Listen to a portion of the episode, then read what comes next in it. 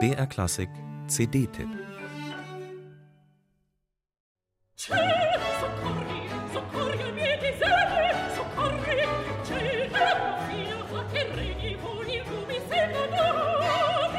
Schon lange gab es mit dem amerikanischen Mezzostar Joyce Di Donato keine Händeloper mehr auf CD.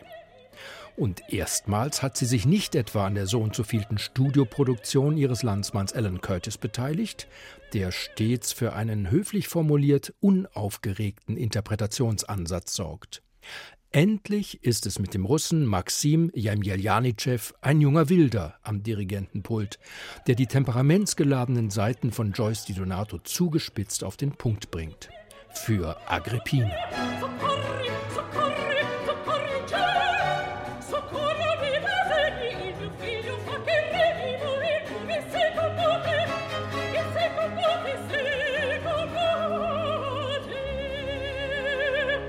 Eine politisch ehrgeizige, zu jedem Frevel bereite Mutter und äußerst gewiefte Intrigantin ist diese Agrippina im alten Rom. Und Joyce Di Donato kostet jedes Detail der dankbaren Rolle aus, ohne auch nur einen Moment lang manieriert zu übertreiben. Ihr gegenüber hat es die Französin Elsa Benoit nicht leicht, Schritt zu halten. Obwohl auch sie so manch gute Idee zur Gestaltung ihrer Partie hat, bleibt Popea hier im Hintergrund.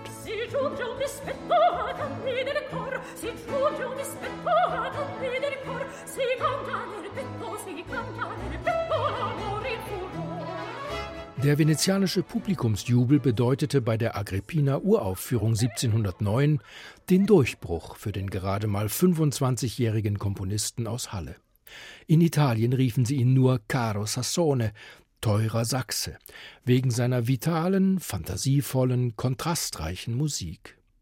Eine Steilvorlage war schon das enorm geschliffene Textbuch von Vincenzo Grimani, eine böse Satire auf Korruption und Machtmissbrauch. Beißender Spott durchzieht die Oper.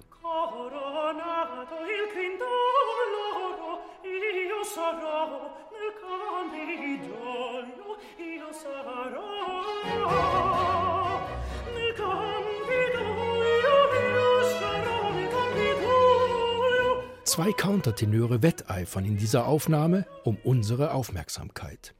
Der polnische Shootingstar Jakub Józef Orlinski tritt gegen den seit Jahren etablierten argentinischen Fachvertreter Franco Fagioli an.